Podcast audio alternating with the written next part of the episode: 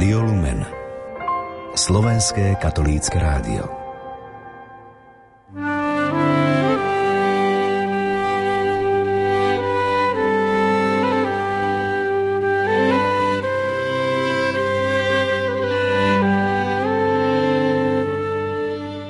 Program, ktorý si o chvíľu vypočujete, vysielame v repríze.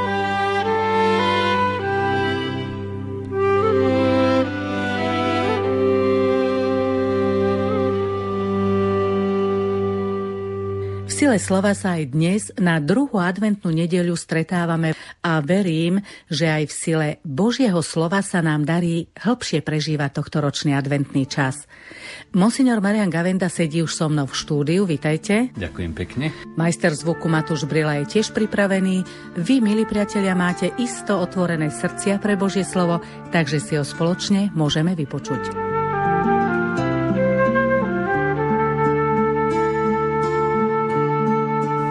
15. roku vlády cisára Tiberia, keď Poncius Pilát spravoval Judeu a Herodes bol tetrarchom v Galilei, jeho brat Filip tetrarchom v Itúrei a Trachonitíckom kraji a Lizaniáš tetrarchom v Abilíne, za veľkňazov Annáša a Kajfáša zaznel na púšti Boží hlas nad Jánom, synom Zachariáša. Chodil po celom okolí Jordána – a hlásal krst pokánia na odpustenie hriechov, ako je napísané v knihe rečí proroka Izaiáša. Hlas volajúceho na púšti. Pripravte cestu pánovi, vyrovnajte mu chodníky. Každá dolina sa vyplní a každý vrch a kopec zníži.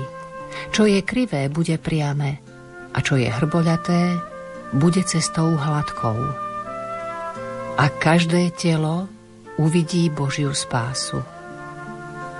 Počuli sme slovo pánovo.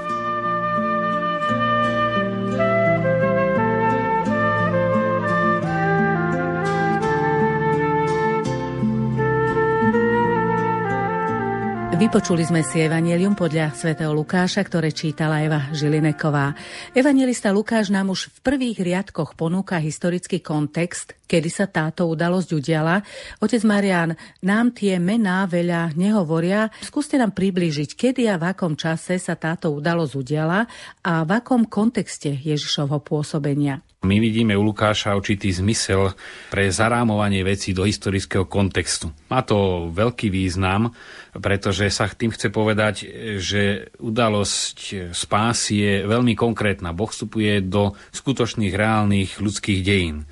Tu by som ešte v rámci takého súčasného kontextu dodal, že podľa istého komentátora v skratke povedané dnes prebieha boj nie medzi dvomi nejakými systémami ideologickými, ale medzi dvomi knihami. A to je kniha od Bultmana o Ježišovi Kristovi a kniha od Ratzingera, ktorú už dopísal a vydal ako Benedikt XVI Ježiš z Nazareta. Kardinála Ratzingera, súčasného pápeža a jeho myšlienky všetci poznajú, ale poslucháči asi nevedia, kto je to Bultmann a aká je jeho kniha. To sú dva pohľady na Ježišov život. Bultmann sa snaží dokázať a poukázať, že vlastne Ježiš, ako je vykreslený v Evaneliách, je premietnutie predstav prvotnej komunity teda ako by bola najskôr predstava a potom vytvorená osoba Ježiša, opísaná v evaneliách a ďaleka od nejakého historického Ježiša. Tým pádom by sa legalizovalo, že aj my si teraz môžeme naše predstavy, zase sú iné, iný kontext a si utvoriť iného Ježiša podľa potrieb vlastných a situácií. No hlavne tá historická realita spásy, utrpenia, ktoré Ježiš prežil, by vlastne sa úplne vytratila. A preto aj pri takom veľkom návale práce a aj značnom veku, ktorý má súčasný pápež, si dal tú obrovskú námahu dotiahnuť túto knihu do konca, pretože je to naozaj dôležité poukázať, že Ježiš bol z Nazareta, tým sa myslí to priezvisko pozemské, volali ho Nazarecký, teda ten, ktorý z konkrétnej tej dedinky, z rodiny, z príbuzenstva, ktoré poznali súčasníci, tak odtiaľ pochádza poukázať a zároveň je to Ježiš, Mesiáš, ale Boho človek povedali by sme. Preto aj tieto zdanlivo údaje, len nejaké chronologické, majú aj teologický význam. Chcú okrem toho povedať, že aj Jánovo vystúpenie, tak ako Ježišovo narodenie, sa udialo v tomto historickom kontexte. Lukáš tu používa siedmých panovníkov, čiže to je naozaj plnosť podľa biblického chápania 7, čím chce povedať, že nadišla plnosť čias. A spomína najskôr svetských, od cisára počínajúc, cisára Tiberia, pokračuje regionálnymi správcami, teda keď bol Pilát miestodržiteľom a Herodes tetrarchom v Galilei, a potom za veľkňazov Kajfáša a Annáša. Je známe, že veľkňazom e, bol len jeden a bol to Annáš, ktorý bol v rokoch 6 až 15 a potom od roku 18 až do roku 36 bol veľkňazom jeho zať Kajfáš, Vráťme sa približne o 30 rokov pred touto udalosťou, ktorú ste spomínali a zaramovali do historického kontextu. Keď Mária navštívila Alžbetu, už vtedy sa spoznali teda Ježiš a Jan Krstiteľ. Jan reagoval v lone matky na Ježiša, ktorý bol v lone No, Poznáme tu známu udalosť. Je to veľmi zvláštna udalosť. Ako tento jav vysvetľuje teológia? Vysvetľuje ho vlastne už samotné sväté písmo Lukášovo evanelium, že naozaj to nebol nejaký pohyb v lone matky, ktorý by sa mohol vysvetliť prirodzene, ale že bola Alžbeta naplnená Duchom Svetým a radosťou zaplesalo dieťa. Čiže ona ako matka cítila naozaj ten radostný pohyb z príchodu Mesiáša. Mnohí to označujú, že to bola vlastne už Jánova Birmovka, čiže ako predchodca udalosti spásy, bol naplnený Duchom Svetým, lebo napokon všetci proroci boli poslaní a naplnení Duchom Svetým, to boli mužovia ducha.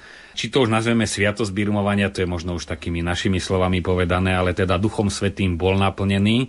A v tomto kontexte skôr je dôležité povedať, že matky, teda ženy čakajúce dieťa, to dieťa je tak s nimi spojené a tak bytostne odkázané a nielen na výživu a vieme, ako sa odráža, keď e, tehotná žena fajčí alebo sa nezdravo stravuje, že to prechádza a ovplyvňuje zdravie dieťaťa. Psychológia vie veľmi dobre, ako jej rozpoloženie, hlavne to základné prijatie dieťaťa, neprijatie, vzdor, stres, ako pôsobia na e, psychiku dieťaťa, či bude stále, či bude musieť rebelovať, aby si dokázalo identitu. Tu všetko sa už rozhoduje, ale to dieťa už v lone matky má aj dušu a práve aj to zasvetenie Bohu a Božia milosť do dieťaťa prechádza cez matku. A toto je možno to aktuálne posolstvo stretnutia Márie s Alžbetou, že naozaj matky sú tým kanálom Božej milosti pre svoje dieťa, ktoré nosia napokon nielen pred narodením, ale aj po narodení. Tak ako potrava ide cez matku, má ísť aj Božia milosť. Byť si toho vedomý. V dnešnom evaníliu sme počuli, zaznel na pušti Boží hlas nad Jánom.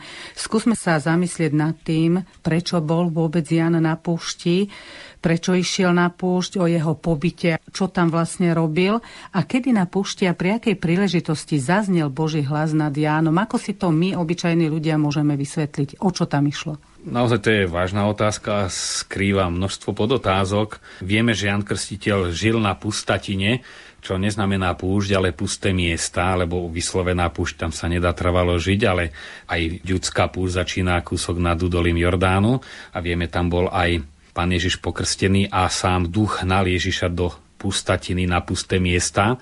Takže to bol hlavne život v samote, tej judskej púšte, kde aj doteraz žijú prostred púšte beduíny, majú svoje stáda, ktoré neviem si predstaviť z tej zoschnutej trávy, ktorá vyrastie len v priebehu niekoľko týždňov, sa hovorí, že púšť vtedy zakvitne potom zoschne a to sú jednotlivé stiebielka, kde tie ovečky a kozy si nájdú tú minimálnu potravu.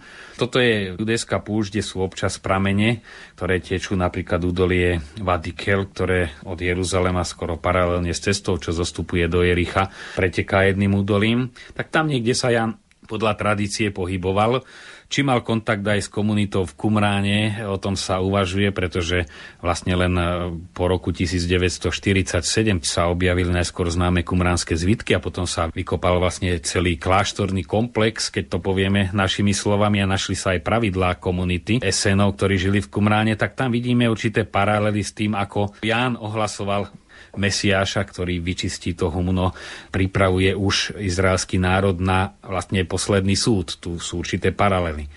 No ale zase je tu aj samo sebou to jasné poslanie, ktoré tu Lukáš uvádza.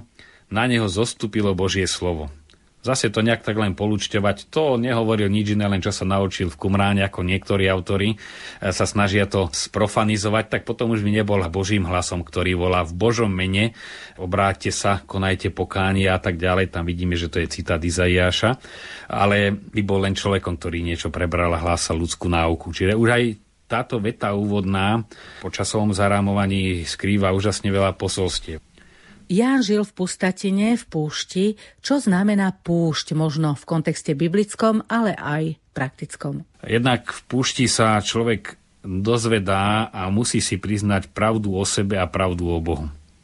Pravdu o sebe, že je naozaj, ako hovorí žalm, ako kvapka nie vo vedre, ale na vedre, teda len taký zavesený a môže kedykoľvek tá kvapka padnúť a sa strati, alebo prach na závaží, teda niečo veľmi krehké, nepatrné, to je pravda o človeku. Ale pravda o človeku je aj, okrem toho, že je úplne bezmocný, zároveň aj túžiaci po Bohu.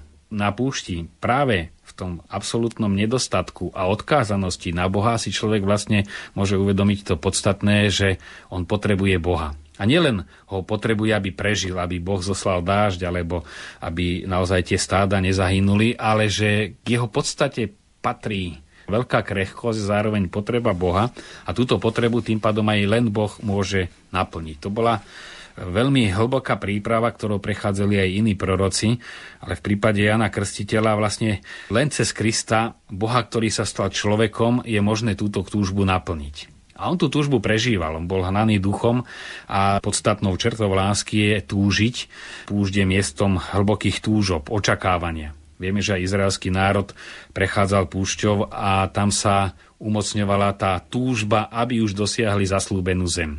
Človek, keď namáhavo kráča, veľmi túžobne čaká cieľ. To bola očista a umocňovanie túžby, túžby po vlastnej krajine, túžby po Bohu, alebo v nedostatku túžby rastu. To vieme zo skúsenosti. Tam sa zrejme podpísalo aj to ticho, No a potom je to miesto počúvania. Práve tým, že Boh hovorí vnútorným hlasom a ten zachytávame o to silnejšie, o čo menej máme vplyvov zvonku, aj akustických, aj vizuálnych, teda ani veci tam nie sú pestré, kvety, stromy, ľudia, ani ruchy. V tom tichu človek naozaj si tak uvedomí tú bytostnú prázdnotu plnú Boha. Prázdno, ktoré je naplnené Bohom.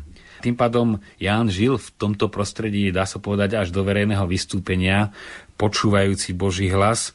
Tam naozaj človek nemôže iné než meditovať a skutočne človek by si povedal, no tak tam musí postupne, kto tu žije, tak mať úplne zúžený aj myšlienkový svet, vnútorný svet, ale opak je pravdou. Práve v samote, o čo je menej podnetov vonkajších, o to viac sa rozvíja vnútorný svet.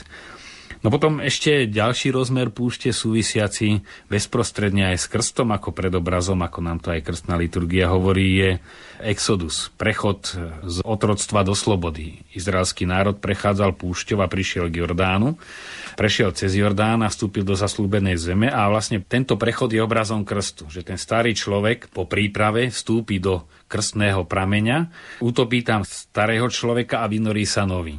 No a vlastne na takúto očistu pripravoval aj Ján tých svojich poslucháčov krstom pokánia, o čom si môžeme povedať. Bolo vtedy častým javom pustovníctvo, alebo to bola len výnimočná záležitosť? Naozaj aj v časoch Ježišových, v časoch aj Jána Krstiteľa, ľudia odchádzali do púšťa, aby prežívali tu spojenie s Bohom a najmä prvých storočiach kresťanstva celá oblasť judskej púšte v okolí Jericha bola posiata kláštormi, tam bolo množstvo kláštorov a kláštory mali okolo seba mnoho pustovní.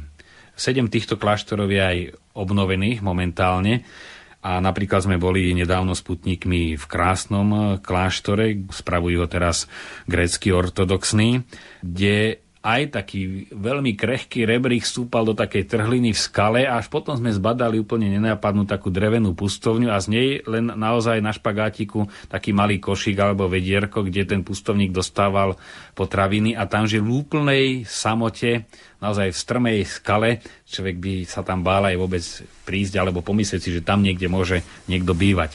Takže tento ideál žiť v púšti vlastne sa potom veľmi rozvinul naozaj to dezerto, púšť, ako je v latinčine označené teda pusté miesto, kde nič nevyrušuje, znamená aj disertáre, my povieme dezertovať, teda uísť trošku z tohto sveta a vyprázdniť sa, aby nás mohol naplniť Boh.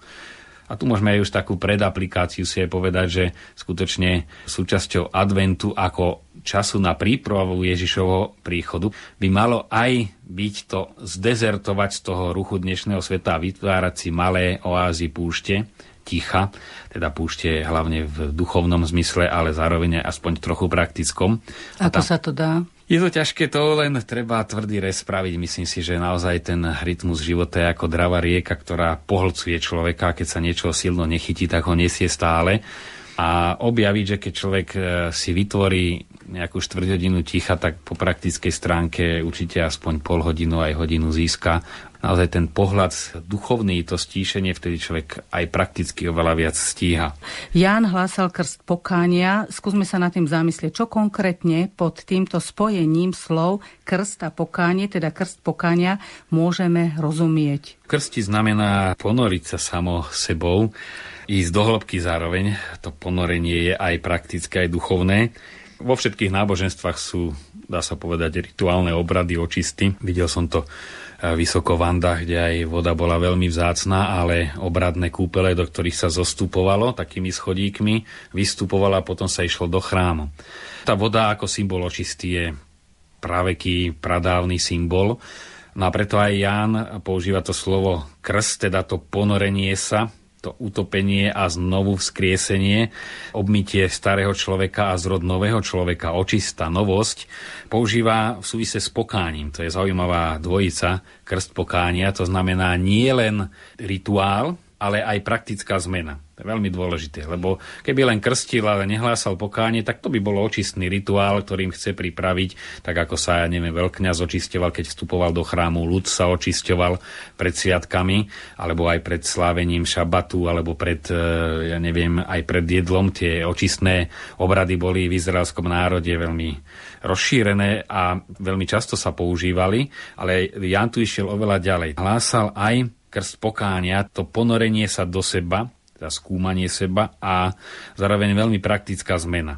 To vidíme potom hlavne u Marka, ktorý opisuje ešte podrobnejšie, ako má tá zmena vyzerať do podrobností a tu máme len zahrnuté, že naozaj citujúc Izaiáša, každá dolina nech sa vyplní a tak ďalej. Ale teda má to byť pokánie prinášajúcu zmenu života. My si zrejme neuvedomujeme, pretože ten krst je väčšinou u malých detí. Možno je to trošku iné, keď idú dospelí ku krstu a tam je to už spojené s pokáním? Krst dospelých e, má predchádzať príprava a keď má byť dobrá, naozaj sa to ledva za ten rok stihne a tá zahrňa aj poučenie, čo je tá nová cesta Evanielia, a je to pre väčšinu ľudí nová cesta, znamená mnoho starých zvykov zanechať a znamená to rozhodnutie sa podľa tejto cesty žiť.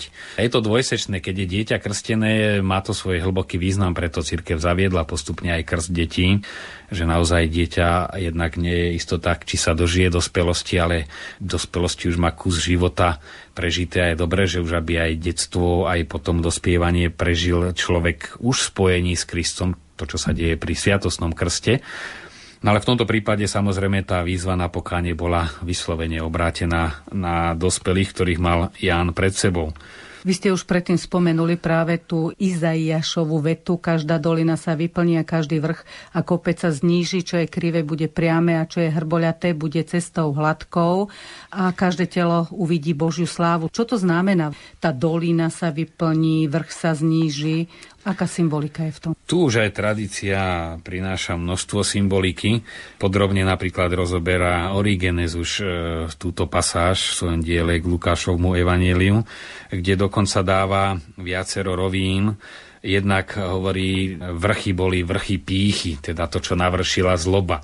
Inokedy sa hovorí, že práve tie doliny boli zase to prázdno, ktoré volalo po spasiteľovi, ale čo je podstatné, že túto zmenu má priniesť iba Boh. Človek naozaj má svoje aj niečo, čo vyčnieva, aj svoje nedostatky, keď to zoberieme už v aplikácii na konkrétneho človeka.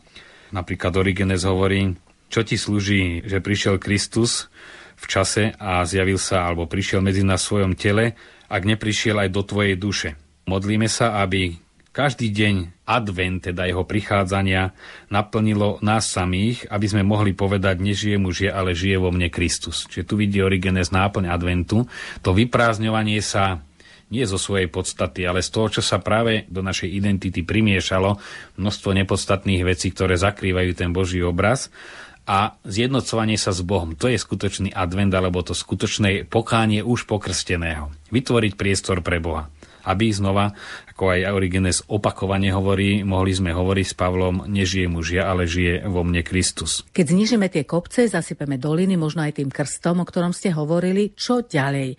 Však aj po krste máme problémy, sme hriešní, zrejme je potrebné neustále pokánie. Pokánie je stav a permanentný stav kresťana, kým žije na tejto zemi. Je to priebežný proces, že nás to stále strháva buď doprava teda robiť aj navyše, čo nie je už Božia vôľa, ale iba naša, alebo z doľava nerobiť ani to, čo je Božia vôľa, teda zaostávať e, lenivosťou.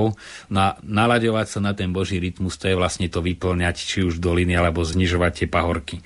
Čo mám takú veľkú skúsenosť, e, bol jeden domov dôchodcov, kde v tej farnosti bolo strašne veľa spovedania na prvý piatok a tam sme sa pýtali, či ešte má význam aj do toho starobinca, kde mnohí tí starí ľudia boli už tak krehučkí, takí naozaj ledva z tej postele vstali a tie minimálne úkony pomaličky jedli ten jeden rožok dlho, namáčali do mlieka, že kto tam môže ešte zrešiť. A zdalo sa, že naozaj kto tu už môže zrešiť. No ale keď sme tam chodili, sme si uvedomili, že ešte aj s tou trochou síl, minimálnou, aj fyzických, aj psychických, ľudia si dokážu robiť peklo. A aj tam bola potrebná spoveď a odpustenie, lebo predsa aj to je úsek života, aj keď je navonok už veľmi zredukovaný na elementárne úkony, ale je to ľudský život. A aj tam vidieť, aká je potrebná tá sila milosti, aby sa znova tie pahorky vyrovnávali, aby to zle sa okresávalo. Inak to v človeku bujne. Ale my si neuvedomujeme, že hrešíme aj vlastne myšlienkami, takže môže to byť tento prípad. Tu je na záver veľmi zaujímavá veta a každé telo uvidí Božiu slávu. Pri takom ľudskom vnímaní by bola ľahšie prijatá veta a každé oko uvidí Božiu spásu alebo srdce vníma Božiu spásu a tu je, že každé telo uvidí Božiu spásu. Ako tomu rozumieť. Práve tým poukazom na to telo, na to hmotné, eh, sa chce povedať, že naozaj človek, ktorý žije v tele, to znamená v jeho limitoch. Jednak limity poznania. My naozaj, keď človek predstaví len jednu bibliotéku, tak ani jednu stenu kníh nenaštuduje za celý život. Tak je jeho kapacita obmedzená. Fyzické možnosti sú obmedzené, len z krás sveta, no čo stihneme vidieť za jeden život, aj keby sme mali neobmedzené možnosti cestovať a obdivovať prírodu, čiže poznanie, potom citový svet. V tých najkrajších momentoch a práve v nich si človek uvedomí, že by chcel ešte nepomerne viac a narazí na ten limit svojej existencie.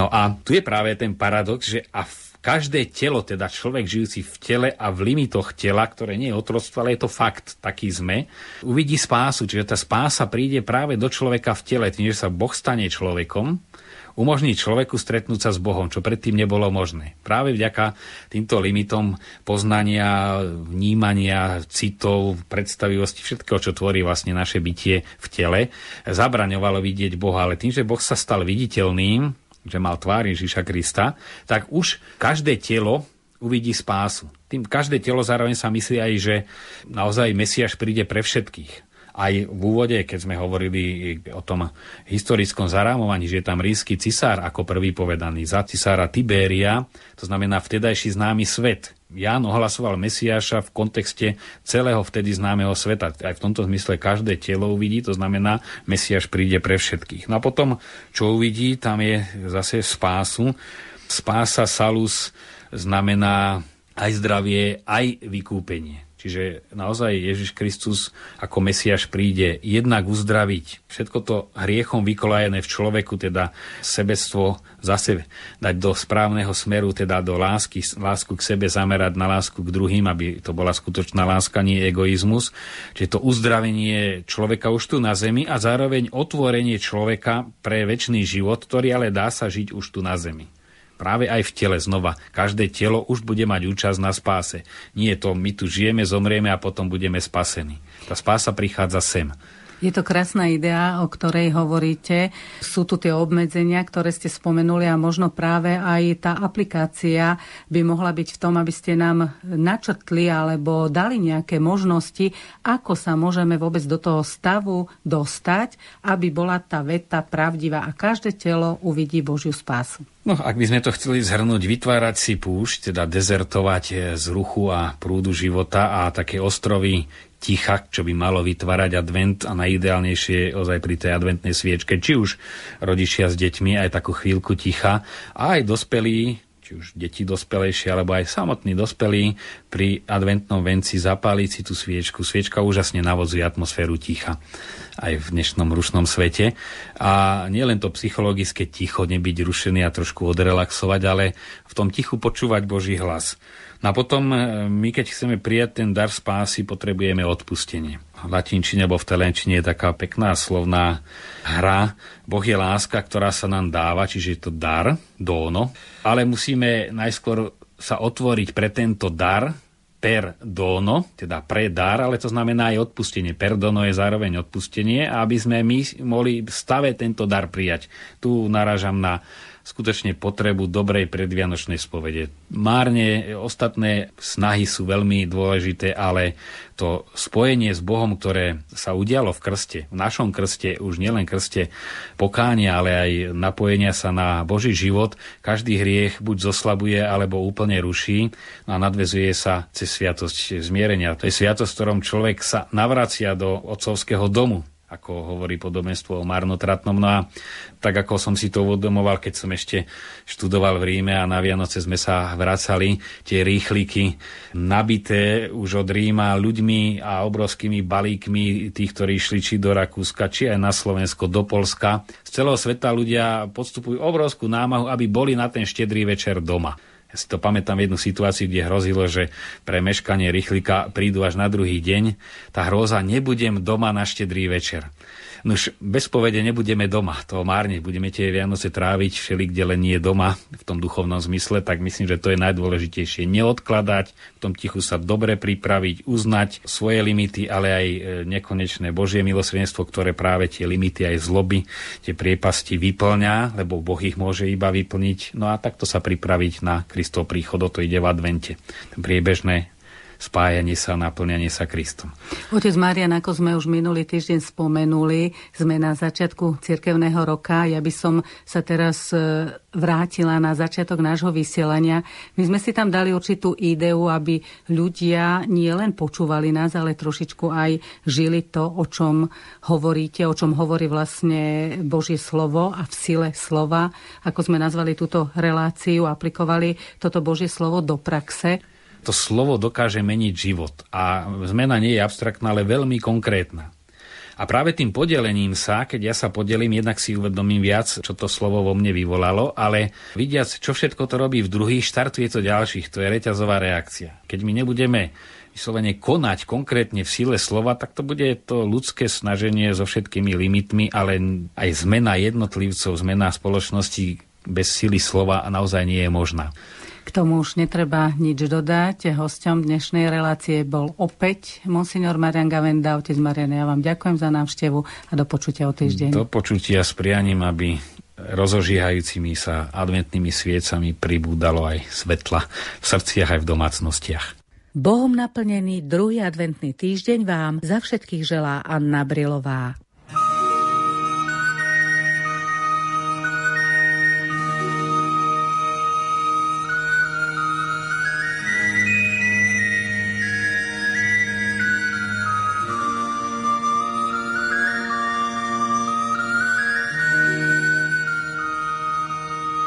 Program, ktorý ste práve počúvali, sme vysielali v repríze.